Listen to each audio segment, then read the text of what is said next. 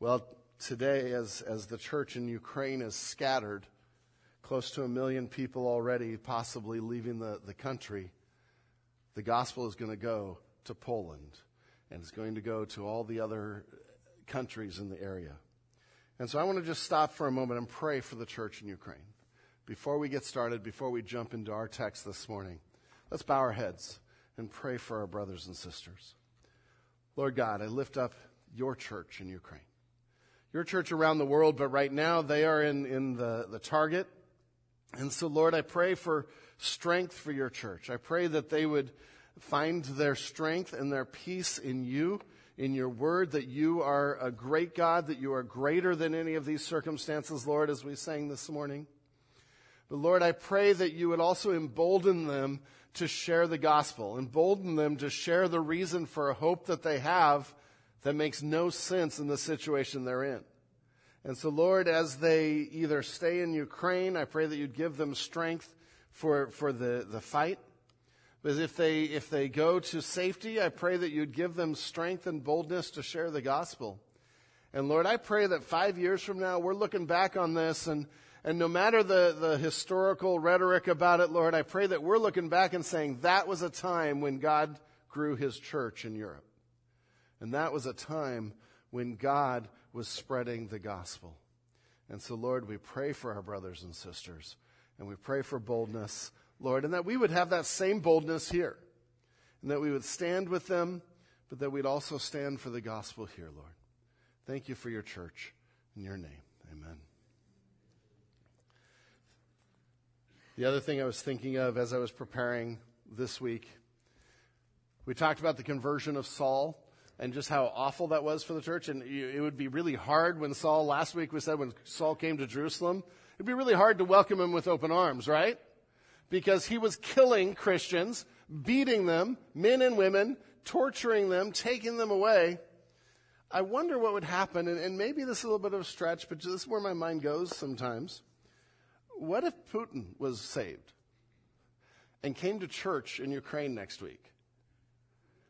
Maybe that starts to help us understand how scared the church was and not come down on them, but understand that when you have someone that has been doing these things and that's what you know, it can be really hard to overcome. But in Saul Paul's case, the gospel overcame that. And the gospel overcame that in mighty ways. So I was just thinking about that. Today we're going to talk a little bit about God overcoming barriers, God overcoming boundaries as God is now preparing the church for the next stage, for the next scene of what's happening in Acts.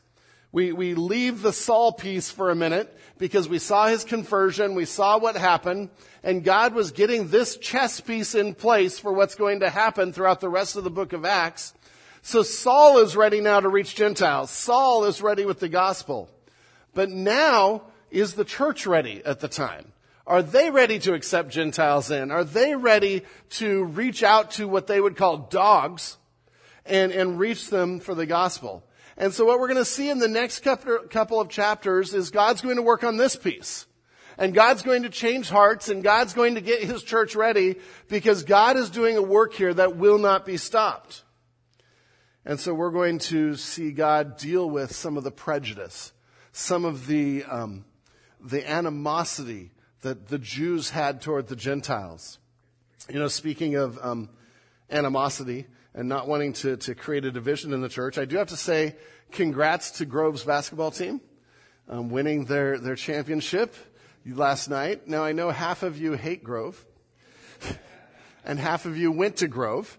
And so, um, congratulations. But we can, we can have these fun rivalries what the church and the Jews felt toward the Gentiles was not a fun rivalry. It was a hatred. It, it was a, a despising that, that is hard for us to understand. And so today we're going to look at the first of, of three weeks probably as we look at the scenes that God used to prepare the church through the conversion of Cornelius. Two of the events today, you might think, well, how does that fit? And hopefully by the end of the day, you'll be like, oh, okay. Because when we come to scripture, I want us to be asking, why did the Holy Spirit inspire that to be in the Word? Why did he direct that to be in the Word? And our first two stories today just seem like they're coming out of the blue, but they're setting up the story of Peter and Cornelius. So if I had to summarize today, God works powerfully through Peter to spread the gospel, even while preparing him to get past his own prejudice and reach Gentiles. Let me repeat that. God works powerfully through Peter to spread the gospel, even while preparing him to get past his own prejudice and reach Gentiles. And so we have a situation where Peter's a leader in the church. He's fighting this prejudice. He's fighting some of the animosity. We know that from some of the later writings, some of what's said. It's a blind spot is what I'm calling it today. His view towards Gentiles is a blind spot. It's an area where God hasn't fully sanctified him yet, but it's coming. And, and, and we're going to see that transition today. But God is using him in the meantime in powerful ways in, in ministry around Judea, around Jerusalem.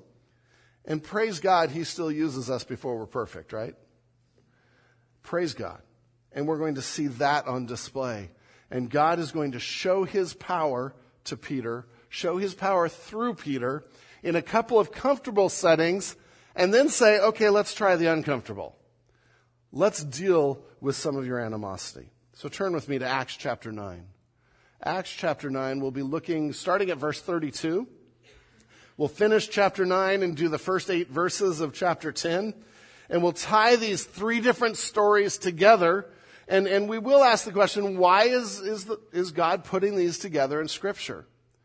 And what he's doing is showing Peter grace by showing his power, showing that Peter is being used, but he's gradually taking him more and more towards the uncomfortable assessment of his blind spots. And we'll get into the heart of that next week. But Acts chapter 9, verse 32. And in those first three verses, 32 through 35, we see God's power is displayed as Peter faithfully ministers to his own people, and many come to Jesus. And you'll see some of those same phrases in each of the points because I'm trying to show a progression through these three stories of what God is doing and that God is superintending this whole process. And he's changing hearts and he's addressing blind spots and he's, he's using Peter. But in this first story, God's power is displayed as Peter faithfully ministers to his own people. And many come to Jesus. And so we, we find Peter now in comfortable settings with, with Jews, with the people he knows. And in verse 32, it says, Now as Peter went here and there, among them all, he came down also to the saints who lived at Lydda. Lydda, sorry. And we see Peter coming on the scene and he's ministering to the churches around Jerusalem. He's ministering to the Jewish congregations there and, and, and he's going from church to church. He is faithfully checking up on churches. He is shepherding and he comes to Lydda and, and this morning we'll have several maps. And so just to, to give us one of the maps, he's in Jerusalem and he comes down. I know that's up, but remember Jerusalem's in the hills. He comes down to Lydda, which is in the plains here, almost to the Mediterranean Sea. But he's been ministering to churches all through this region, giving them the apostles' teaching, doing evangelism. He's doing what Acts 2 talks about the church doing. And so he gets here and he's with the believers there, it says. Now, as Peter went here and there among them all, he came down also to the saints. Remember, that's a description of just Christians, not super Christians. Anyone who believes in the Lord Jesus Christ is called a saint. You and I are saints, which is really cool and gives us something to live up to. So he comes down to the saints who lived at Lydda. There he found an, a man named Aeneas, bedridden for eight years. And so Aeneas is this man, probably in the church. We don't know that for sure, but some of the language tends to think he's, he's a believer here. For eight years, it says, who was paralyzed. So for eight years, he hasn't been able to get out of bed. A little different then. They didn't have like great wheelchairs and, and all this assistance. This meant you're bedridden, literally. It meant you're waited on hand and foot. And everyone knows that he's in this condition because it's been eight years. In 34, and this is just a quick story, 34, and Peter said to him, Aeneas, Jesus Christ heals you. Rise and make, make your bed. And immediately he rose, and all the residents of Lydda and Sharon saw him, and they turned to the Lord. And so in this quick story here, we see the, Luke the storyteller setting up God's power. Look at what God's doing in the, in the Jews. Look at what God's doing around. And we come to Lydda, and Aeneas here is healed. Now, a word about healing, not everyone that the apostles came across was healed. Not everyone that Jesus came across was healed. Jesus and the apostles are following the work of Jesus here. The healings would happen when God was looking to do a work and validate a work that he was doing.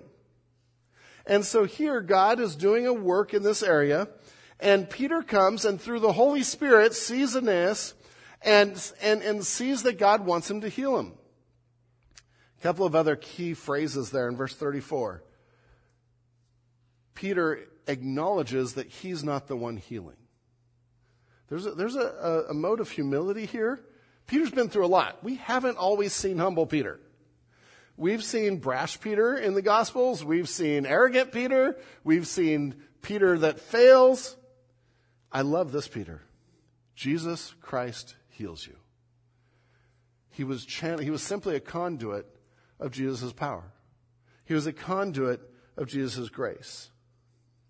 And so he says, Jesus Christ heals you. Rise, make your bed, roll up your bedroll, for instance. And immediately he rose. And this whole story should make us think back to some of the healings of Jesus and Jesus and the paralytic. Because Luke is also showing that the apostles are continuing the work of Jesus. To have him rise and make your bed is, is really a sign, a proof of his healing. If he says you're healed, but just lay there and hang out for a couple more years, that doesn't show anything.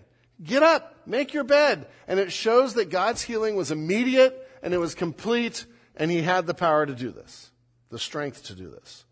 And immediately he rose. And look at the, the, the result in 35. And all the residents of Lydda and Sharon saw him, and they turned to the Lord.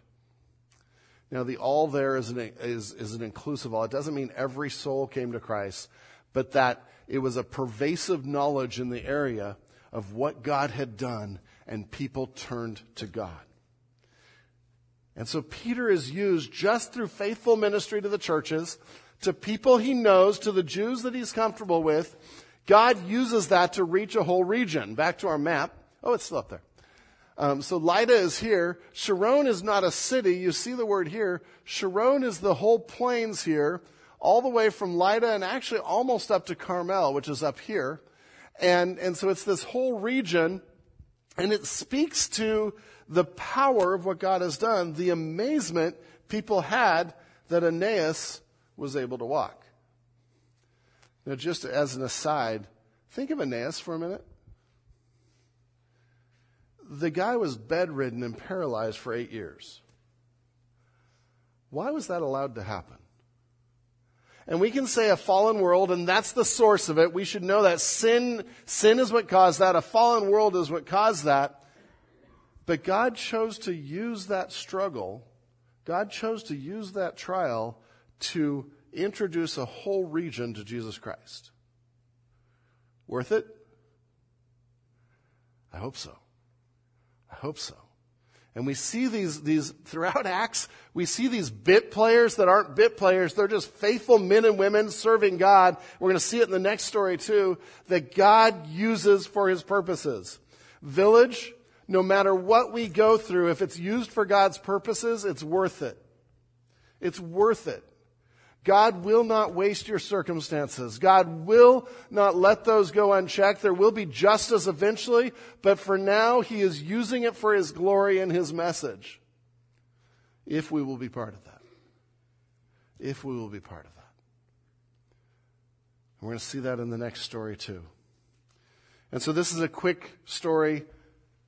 Peter close to home, people he's comfortable with. He obeys God. God's power is on display. People come to him. So far, so good? So now we get to the next story, and Peter moves a little bit further away from Jerusalem, a little bit more uncomfortable situation that we're going to talk about Joppa here in a middle, minute. But again, Peter's quick response and obedience to Christ causes many to come to Jesus. So point number two. God's power is displayed. Again, same wording.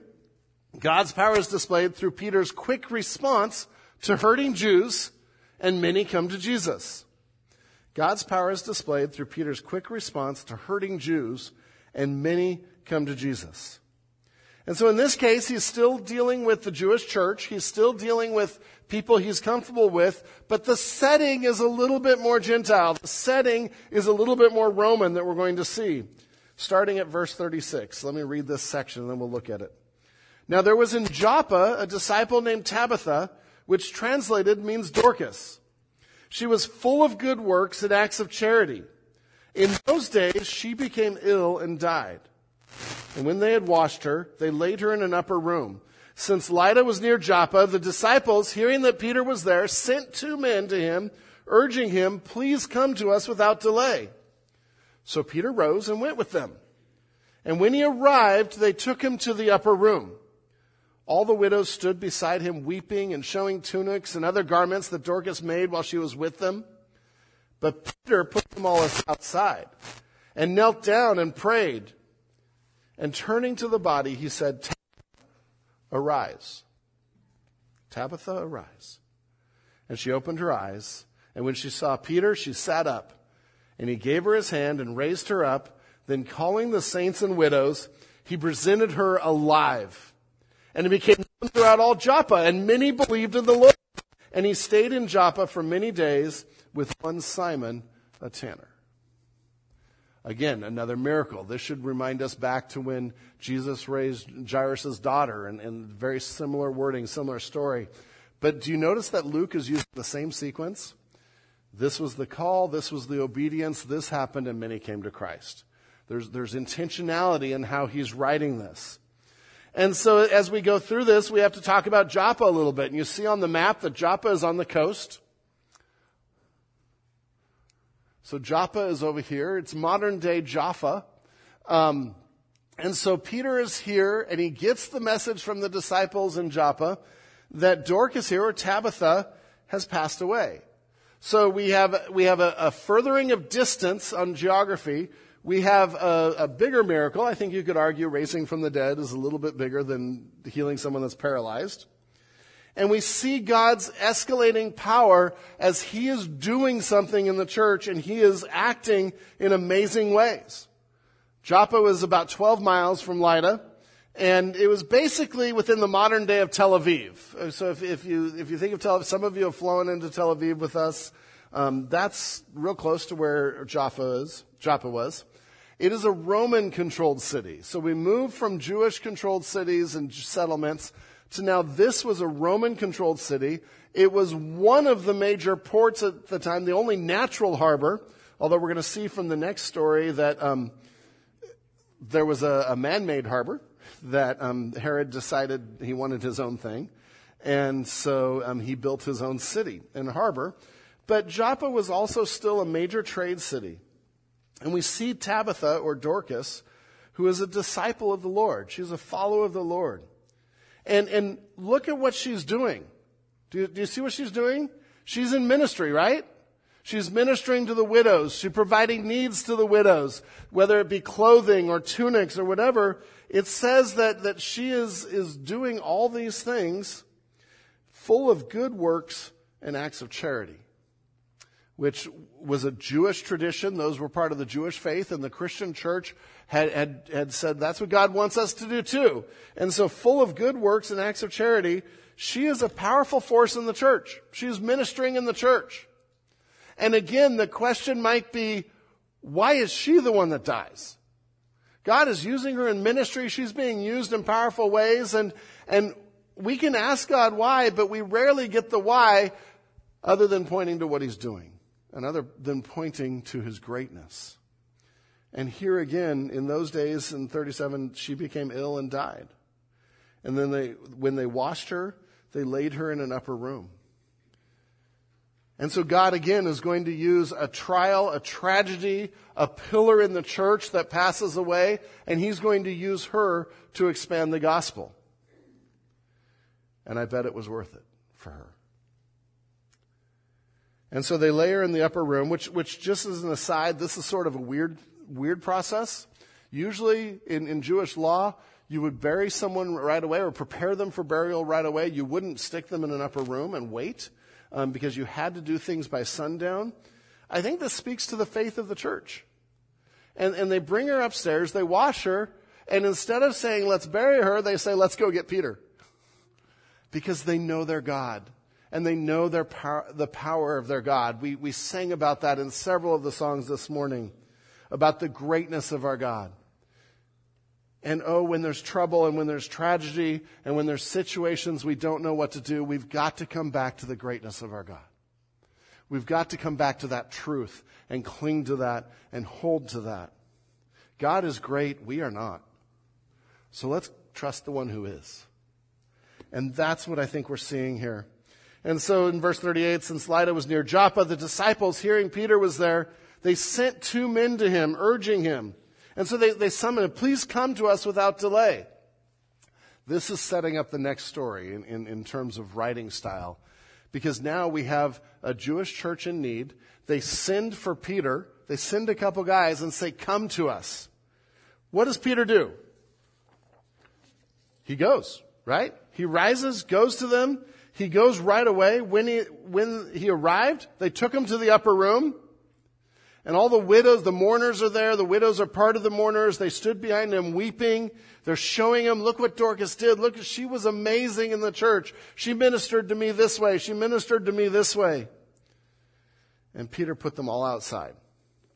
Just like Jesus did, by the way, when, when he raised Jairus' daughter.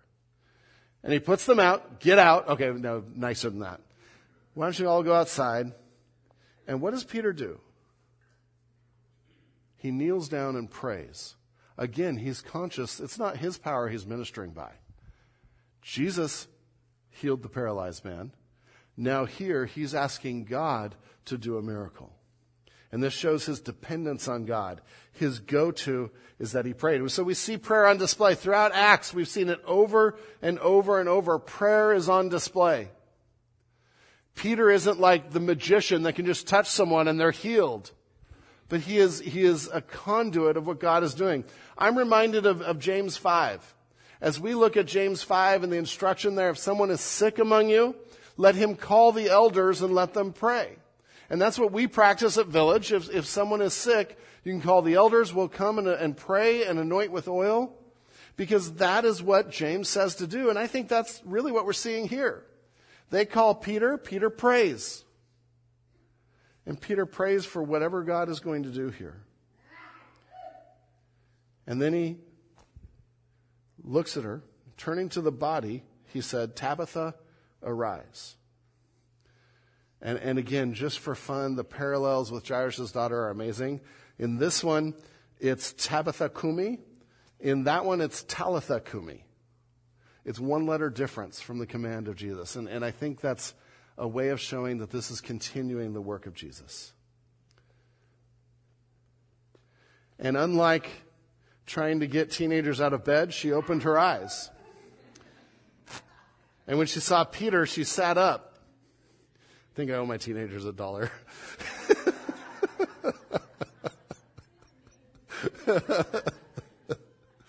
um, she opened her eyes. When she saw Peter, she sat up. He gave her his hand and raised her up. And then he presented her. Then, calling the saints, the Christians, and the widows, he presented her alive. And again, we have the same sequence now at the results. And it became known throughout all Joppa. So this is now the coastal region, bigger town, Gentile town, and many believed in the Lord. And he stayed in Joppa for many days with one Simon the tanner. And so now ministry is going well. People are coming to Christ. He stays there. It's successful ministry. He's building the church. And we've seen God's power on display in powerful ways and mighty ways to the Jewish church twice now. And, and I really think God is setting up a pattern for Peter to teach him. Because now he's going to give him the same opportunity to reach and show his, God's power to Gentiles. And how is he going to respond? How's he going to respond? Is this the same Christ that wants to reach Gentiles? Is that same power available for Gentiles? And that's the setup for the next story and the setup for what God is doing in his church. And it's compounded by now, now Peter has successful ministry here. The church is growing. Why would he even want to leave? Why, why not stay? We already saw Philip had successful ministry in Samaria and God called him away. And so many times we want to rest and stay with what's successful and what we think is working, and we forget to reach out and take steps out of our comfort zone for Jesus. We can get into our lives and we get like, we have a good life. I'm discipling my children. Things are going well. And we forget God wants to push us out of our comfort zone to do something great for Him just by sharing the gospel in faithful ways. There's another aspect to this too. End of 43. And he stayed in Joppa for many days with one Simon a tanner. And I can, this is, this is my own imagination here for a minute, okay? I imagine Luke, as he's writing this, sort of chuckling as he writes that. Simon a tanner. Jews hate tanners. tanners are, are, what are they doing? They're killing animals. You have a stench in this house. They're considered unclean. And, and so this would be a, a, place where Peter now is being stretched, but it's where he was. And some have said maybe it didn't bother him because he didn't really care about Judaism and the norms. Um, I'm not so sure that's true. I, th- I think this is stretching him a little bit, but that's just that's just a guess. I don't know that, but I think God is bringing Peter along even by where he stays. And God is softening him and his prejudice against Gentiles. Because now he's in a town with a lot of Gentiles. He's staying with someone who would be considered unclean. But he's still being used by God. And so this sets up the next story. Peter has been ministering to Jewish Christians. And remember, all of this, Peter is the, the, head of the church. And so what happens with Peter is going to direct where the church goes with this. And Peter has ministered to Jewish Christians. He's led Jewish people to Christ. He's quickly come to the aid of the Jewish church. And so how would he be with Gentiles? How would he be with the people he hates and despises and has a lot of animosity for? You know, again, how would we be if God called us to minister to the high officials in Moscow right now? It'd be hard. It'd be hard. And so when we get to chapter 10, this is setting up a pivotal encounter where Jesus, by his grace, has brought Peter along and ready to be taught rather than just slamming Peter against the wall with his views. And so we come to 1 through 8, and we're just going to do the setup today, and next week we'll get how the change actually happens, okay? But the setup today that, that is really parallel to the prior two stories, starting at verse 10, at Caesarea, there was a man named Cornelius, a centurion of what was known as the Italian cohort. And again, like I've said before, I, I, this goes back to vinyl and records. I hear the needle just going, because it's like, what just happened here? And because now Cornelius is a centurion, he's in the Roman army, he's in the Italian cohort, he's a Gentile. So not only is he a Gentile, but he's a Roman. These are two major strikes against him.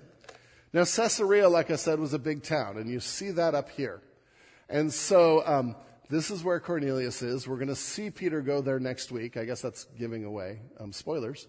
But, um, and so Caesarea is a seaport town, a, a, huge town. It's really the, the capital, the Roman capital of the area. Um, not the, the capital of Rome, but of the region. This is where they maintained governance over the region. And it's a, it's a beautiful port town. It's about 30 miles north of Joppa, built by Herod the Great. In fact, Herod built a palace there, one of many palaces he built. He was sort of into himself.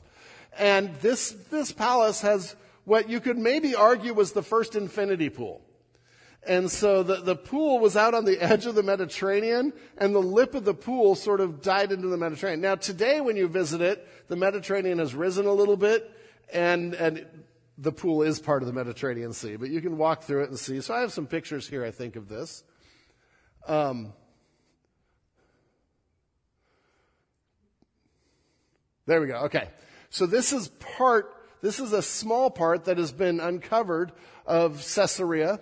And Herod's palace is out here. He built it on a jetty out into the water. His pool is actually out over here and the water's here. And he built this amazing palace. He built an amphitheater here, which still stands today, and um, for thousands of people. In fact, they were committed to entertainment, so this was a hippodrome where they did chariot races and things like that. And, and it was a little smoother at the time. They've unearthed some things, but this has um, a track there. Um, down over here is an aqueduct where they actually brought in water from Mount Carmel in that region, and they brought in their own fresh water, and they built this entire stone aqueduct for that. They had in, indoor theaters. They had all kinds of things happening in this town. It was a beautiful place. In fact, here Herod built his own harbor. Like I said, Joppa was the only natural harbor. Herod liked this place, so he was one of the first to use a type of concrete that hardens underwater. We thought that was just recent. And he built a breakwater and built his own harbor. It's just sort of what Herod did. Remember, Herod's the one that built Masada and the, the, the palace on top of Masada. Um, he, he wanted a palace um, south of Bethlehem, so he built a mountain, um, Herodium, and built a palace, in, or built a, a fortress rather inside that palace. And so this is the kind of, of setting that Caesarea was. It was a high Roman presence. It would have had the most Roman presence out of any, anywhere in the region. Like I said, center of government for the, the Roman pres, um, presence there. Cornelius is a Gentile centurion of the Italian cohort. Cohort. Cohort. Can't even say that. Um, his family is with him, so he's probably lived here a while. He has some status here. A centurion probably commanded about 100 men. So this is a, a, a guy that was high up in the army. A cohort was probably 600 men. So a cohort would have six centurions that commanded them. And so again, he's a Gentile Roman army. That's who's come on the scene in chapter 10, verse 1. And you can see as, as you're reading this, if you were in a Jewish audience, you'd have boo, boo, hiss, like the first time Darth Vader comes on, and it just would be that kind of attitude. And then verse 2 starts to ruin the whole story. A devout man who feared God with all his household gave alms generously to the people and prayed continually to God. Okay then. Somehow this Gentile had, had heard about God, probably not about Jesus yet, because we're going to see that why, this is why Peter's asked to go. But he's heard about Judaism and somehow has come to a fear of God, a belief in God, to the point where he's giving generously, which is one of the, the virtues of Judaism. He's praying continually to God, so he's seeking God with the information he has. He has incomplete information, incomplete revelation, but he's seeking God in what he has. And, and so in verse 3, the story goes on because we're going to see God answer his prayer. About the ninth hour of the day, or about three in the afternoon, he saw clearly in a vision an angel of God come in and say to him, Cornelius. I don't know what the angel sounded like. That's my guess. And, and he, being Cornelius, stared at him in terror and said, What is it, Lord?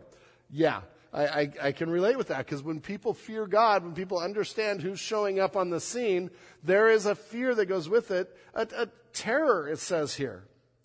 Now, what's interesting, I, I mentioned three in the afternoon. A couple reasons why I think Luke mentions that. Number one, it's the middle of the day, so it's not like he's having a nightmare.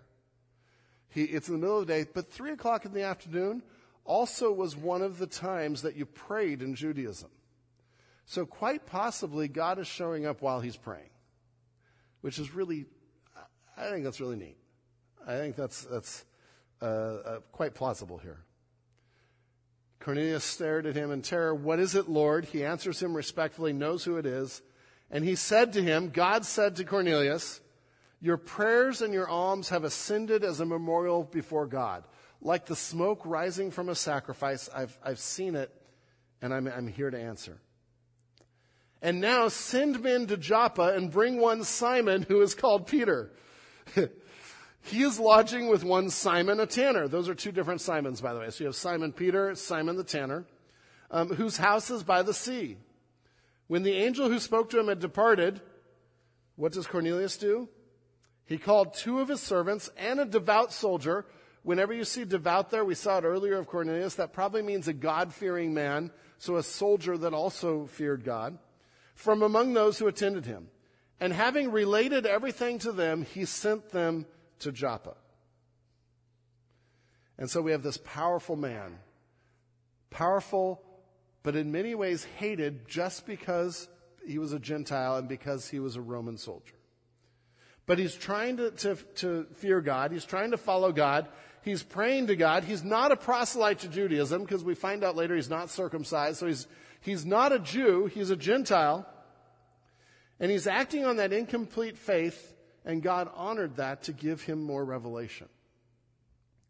Which, just as an aside, I, have often seen cases and heard cases as missionaries tell stories of when people begin to respond to God with incomplete revelation, with what they can see, as Romans 1 would say, what they can see even in nature, that God then brings more revelation and God then brings ways for them to hear the gospel.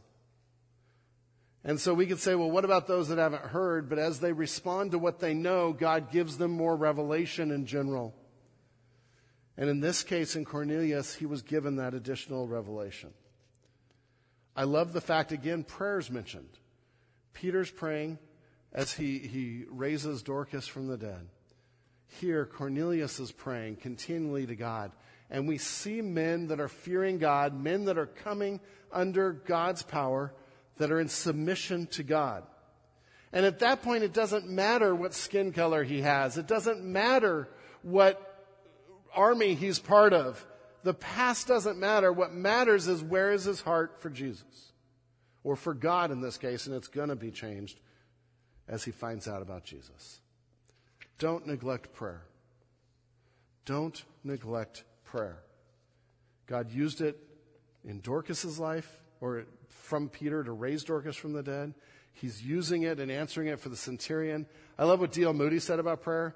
Behind every work of God, you will always find some kneeling form. I was thinking about that and trying to think, well, do I know any exceptions to that? I'm not sure I do.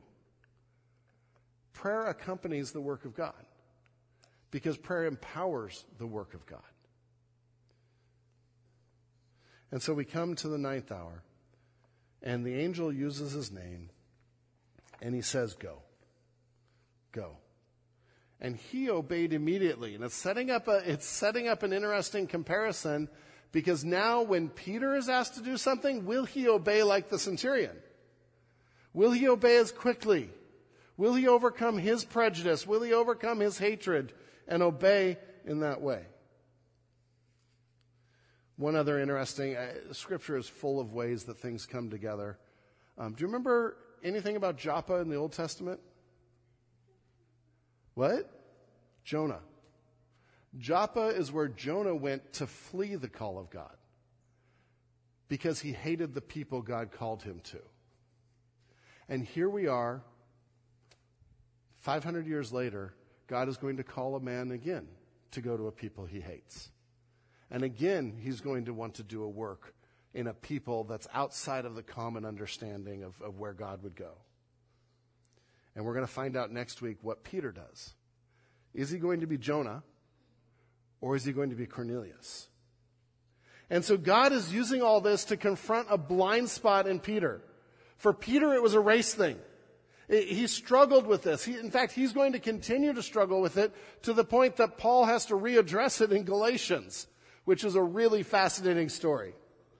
And before we come down on Peter, though, my, my argument today is we all have blind spots. None of us have been transformed into complete Christ likeness yet. We all have people that we struggle with. We all have people that, that we're not sure God can save. We all have sins that we struggle with. And, and, and those blind spots always affect ministry. When we have sin, when we have, you know, whether it be deception in our lives or lies in our life or whatever it may be, what other sins, that affects ministry. It affects our walk with God. Now, praise God, He can still use us before we're perfect, but He's going to deal with those blind spots. And He's doing that with Peter. And like I said, in His grace, He's set Peter up to be taught. And we're going to see what happens. So, some lessons just to conclude today. Lessons that I hope that we get out of this story. And, and most of these I've already mentioned. Um, but I love lists. So I just put them together. The first one God uses imperfect people with blind spots. This morning, the takeaway isn't, I have blind spots, I have things God's working on, so I can't minister. That's not the takeaway. That, if you go out the door with that, that's the wrong message. The message is, let's be faithful where God is calling us and see what God does with that, even with our blind spots. Because God is the one doing the work. God is the one who raised the paralytic, Aeneas. God is the one who raised Dorcas from the dead. God is the one orchestrating Cornelius to call Peter. And so he sends two people plus the soldier to Peter. But God uses imperfect people with blind spots. Second lesson there God is constantly refining us and working on our blind spots. So the other side of this is we don't want to go away and say, well, God can powerfully use me with my blind spots, so I'm good with my blind spots. I don't even have to address them because God can still work. That's not the message either. If you go out with that, we've, we've missed the text. And especially next week's text. I know some of these apply to both weeks. But God is constantly refining us and constantly working on our blind spots, degree by degree, 2 Corinthians 3.18 says. And often, when God attacks our blind spots the hardest, He's preparing us for an advancement in ministry. And we're going to see that with Peter and the church. And it's just going to blow up what God does with the gospel. But God has to address this first. And there's times God painfully addresses things in our lives and sin in our lives, reveals sin sometimes that we don't want revealed, that we want to keep secret, so that God can do a greater work in our lives. Don't miss the greater work by holding on to what you cling to. Third, third, fourth, and fifth are questions to ask as we, as we look at these lessons. Do we hold on to hints of racism? Do we hold on to hints of racism? And this can be skin color, this can be culture, this can be status. We have all kinds of ways to have prejudice against people. We're really creative on this one because we want to make ourselves feel better and we want to make ourselves feel like we're on top of something. And we have this hierarchy nonsense in our head when it comes to the gospel. And so we have to ask the question do we hold on to any hints of racism? Because there's no place for it. There's no place for it in the gospel. And you've heard me say that all of us are equal at the foot of the cross. Because every person in this room is a sinner. Every person in this room deserves God's wrath. Every person in this room has been extended God's grace and, and given the choice of whether to accept it or not. Every person. And so if I start to, to have distinctions between people and preferences between people, I now am challenging the work of God's grace. I'm now challenging that God has made us brothers and sisters. I'm challenging the equality that happens in the family of God. How dare I?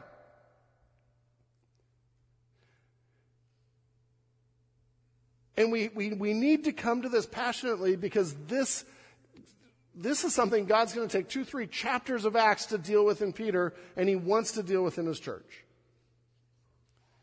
Because there is no place for it as we struggle to show grace to others, no matter the situation, remember that, that God has shown us more grace. Paul uses that as an argument against racism later when he says, I'm the chief of sinners. God's shown me more grace than you, so how dare I not show you grace? In situations where there's interpersonal struggles, and I see them in the church a lot, almost always both sides have been shown far more grace than they realize, and they're not admitting it. Because when we start to realize the grace God has given us, we can't help but show grace to others. We can't help it. But when we don't realize the grace God has given us, it's really hard to show that to others. And so it's okay to realize that we are sinners. It's good. But that now we're saints because of God's grace. I want to read Romans 10, 9 through 13. We can dig into this more in community groups this week. Paul is writing this to the church at Rome. Because if you confess with your mouth that Jesus is Lord and believe in your heart that God raised him from the dead, you will be saved. That's the gospel right there. Your heart, believing in Christ. For with the heart one believes and is justified, and with the mouth one confesses and, and is saved. Verse 11 For the scripture says, Everyone who believes in him will not be put to shame. For there is no distinction between Jew and Greek. For the same Lord is Lord of all, bestowing his riches on all who call him. For everyone who calls on the name of the Lord will be saved. And Paul here is dealing with the same issue between Jews and Greeks, and the same hatred and the same animosity. And he says, We're all saved. We're saved by the same Lord. We're saved by the same work on the cross. And so there's no distinction between them. And this was Peter's blind spot for now. And next week, God's going to deal with it. Fourth question under lessons Are we willing to step outside of our comfort zones, or are we satisfied with past successes? Are we willing to step outside of our comfort zones to minister? Peter's about to. And, and in, in, in a different way, like I said, we can get so caught up into what's normal in the church that we forget to step out of our comfort zones. We forget to talk to the, the heathen barista at Starbucks. I, I don't know. Because we have our own circles that we're comfortable with. But God wants to do something so much greater if we'll step out of our comfort zones and, and realize that He wants to save every soul that we see. And there are no ordinary humans that you come in contact this week, as C.S. Lewis says, but souls that are in need of a Savior. Last question as we wrap up Are we teachable? Are we teachable? The problem with blind spots is they're by definition blind. Right? They're hard to see. We're blind to them. And so to send you home and to say, I want you to write down all your blind spots. That's one of the silliest things I can have you do because we're blind to blind spots. And so how do we do it? I think of this because I'm teaching a couple to drive in our, in our house. And, uh, and they're doing great, by the way. So this isn't a dollar illustration. Um, me as the dad, when they switch, switch lanes, I'm freaking out. I'm like, check your blind spot. I did. Check your, no, no, you know, we're going to die. That's my heart. I don't show that to them. because they have checked their blind spot and they're doing great and no one's died yet. But to deal with blind spots, we've got to be open to maybe other people saying, hey, this is a blind spot. Let's check your blind spots hey, what about this situation? So we've got to ask people. And I'm not saying we get up in church and ask 200 people. Have a circle of friends that you are in community with that, that are challenging each other to love Jesus and say, hey, what do you see? What's a blind spot that's keeping me from sharing the gospel?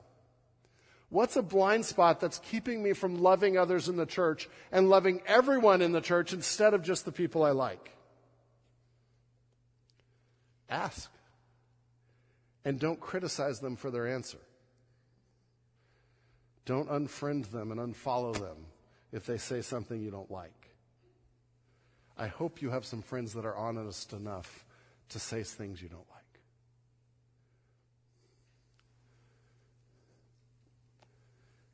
To, to see our blind spots, we've got to say, we, we can't see them, but we've got to acknowledge that we have them. And not come at things like we always know best and not come at things with a critical spirit, but to say, I need to learn. We need to be teachable. And we're about to find out was Peter teachable? Because he's about to go through one of the most amazing lessons next week that we'll see. Let's close in prayer. Lord God, oh, your word is powerful, and your word steps on our toes. And Lord, I pray that you would reveal blind spots to us that you would, through situations, through people, that you would take away those sins that we hold to, those areas that we have not given to you that are keeping us from doing your work. God, use Village in a mighty way on Buaro and in Garden Grove. But may one of the first things we do be to pray to get rid of our blind spots and to genuinely love the people around us. Thank you for your word, God, in your name.